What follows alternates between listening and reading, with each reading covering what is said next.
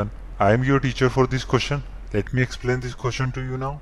If cos theta is equal to 3 upon 5, find the value of 5 cosec theta minus 4 tan theta upon sec theta plus cot theta की तो सबसे पहले हम क्या करेंगे सबसे पहले मान लेते let draw a triangle draw a triangle A B C और एंगल बी क्या होना चाहिए एंगल बी होना चाहिए 90 डिग्री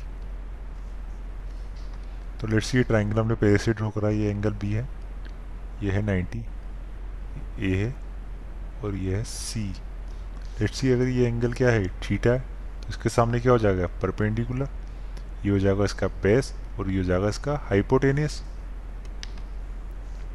तो हमें गिवन है cos theta is equal to three upon five cos theta क्या होता है बेस अपॉन हाइपोटेनियस बेस क्या है यहाँ पे? ए बी अपॉन हाइपोटेनियस क्या है यहाँ पे ए सी ये इक्वल दे रखा है हमें थ्री अपॉन फाइव को। तो लेट मान लेते हैं कि ए बी क्या रहा होगा? ए बी रहा होगा थ्री के एन जो ए सी रहा होगा, वो किसके इक्वल रहा होगा? वो फाइव के के इक्वल रहा होगा। फेयर के की वैल्यू क्या है यहाँ पे? के की वैल्यू एक पॉजिटिव इंटीजर रहा होगा।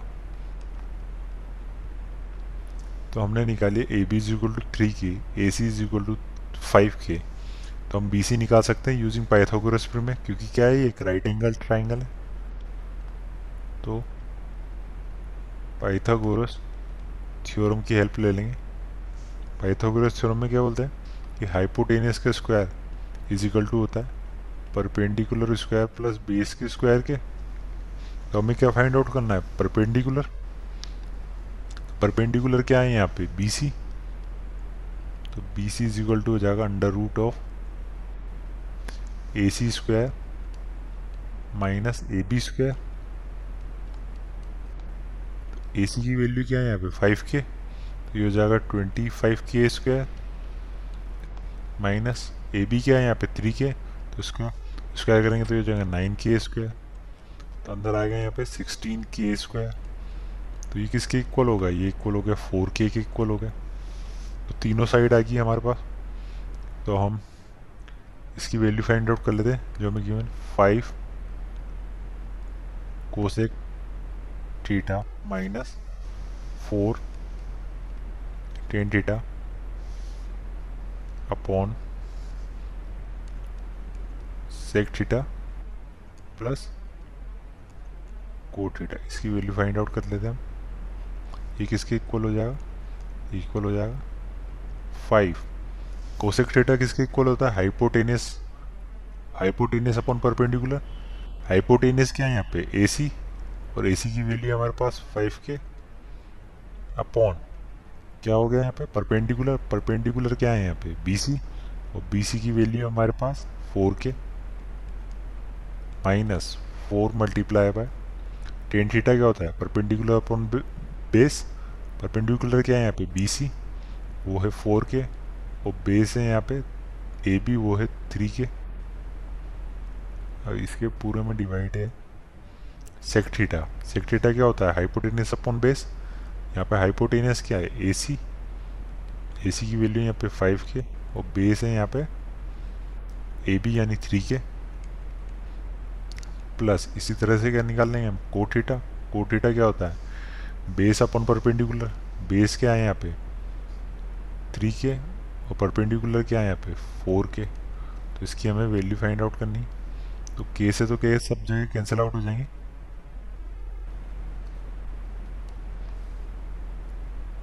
ऊपर हो जाएगा ये twenty five point four minus sixteen upon three ये किससे डिवाइड है?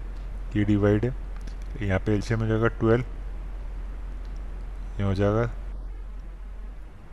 ट्वेंटी प्लस और इधर हो जाएगा फोर नाइन तो ऊपर भी क्या एल्शियम आएगा? ऊपर भी एल्शियम ले लेते हैं हम।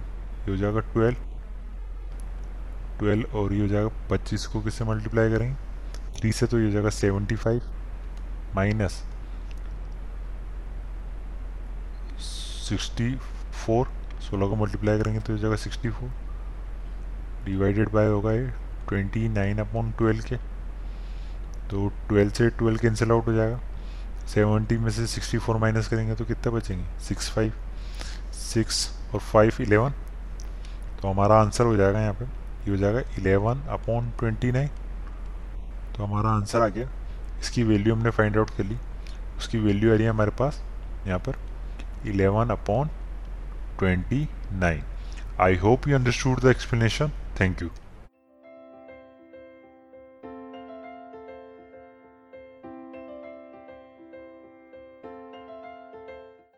this podcast is brought you by Hubhopper शिक्षा अभियान अगर आपको ये पॉडकास्ट पसंद आया तो प्लीज़ लाइक शेयर और सब्सक्राइब करें और वीडियो क्लासेस के लिए शिक्षा अभियान के यूट्यूब चैनल पर जाएँ।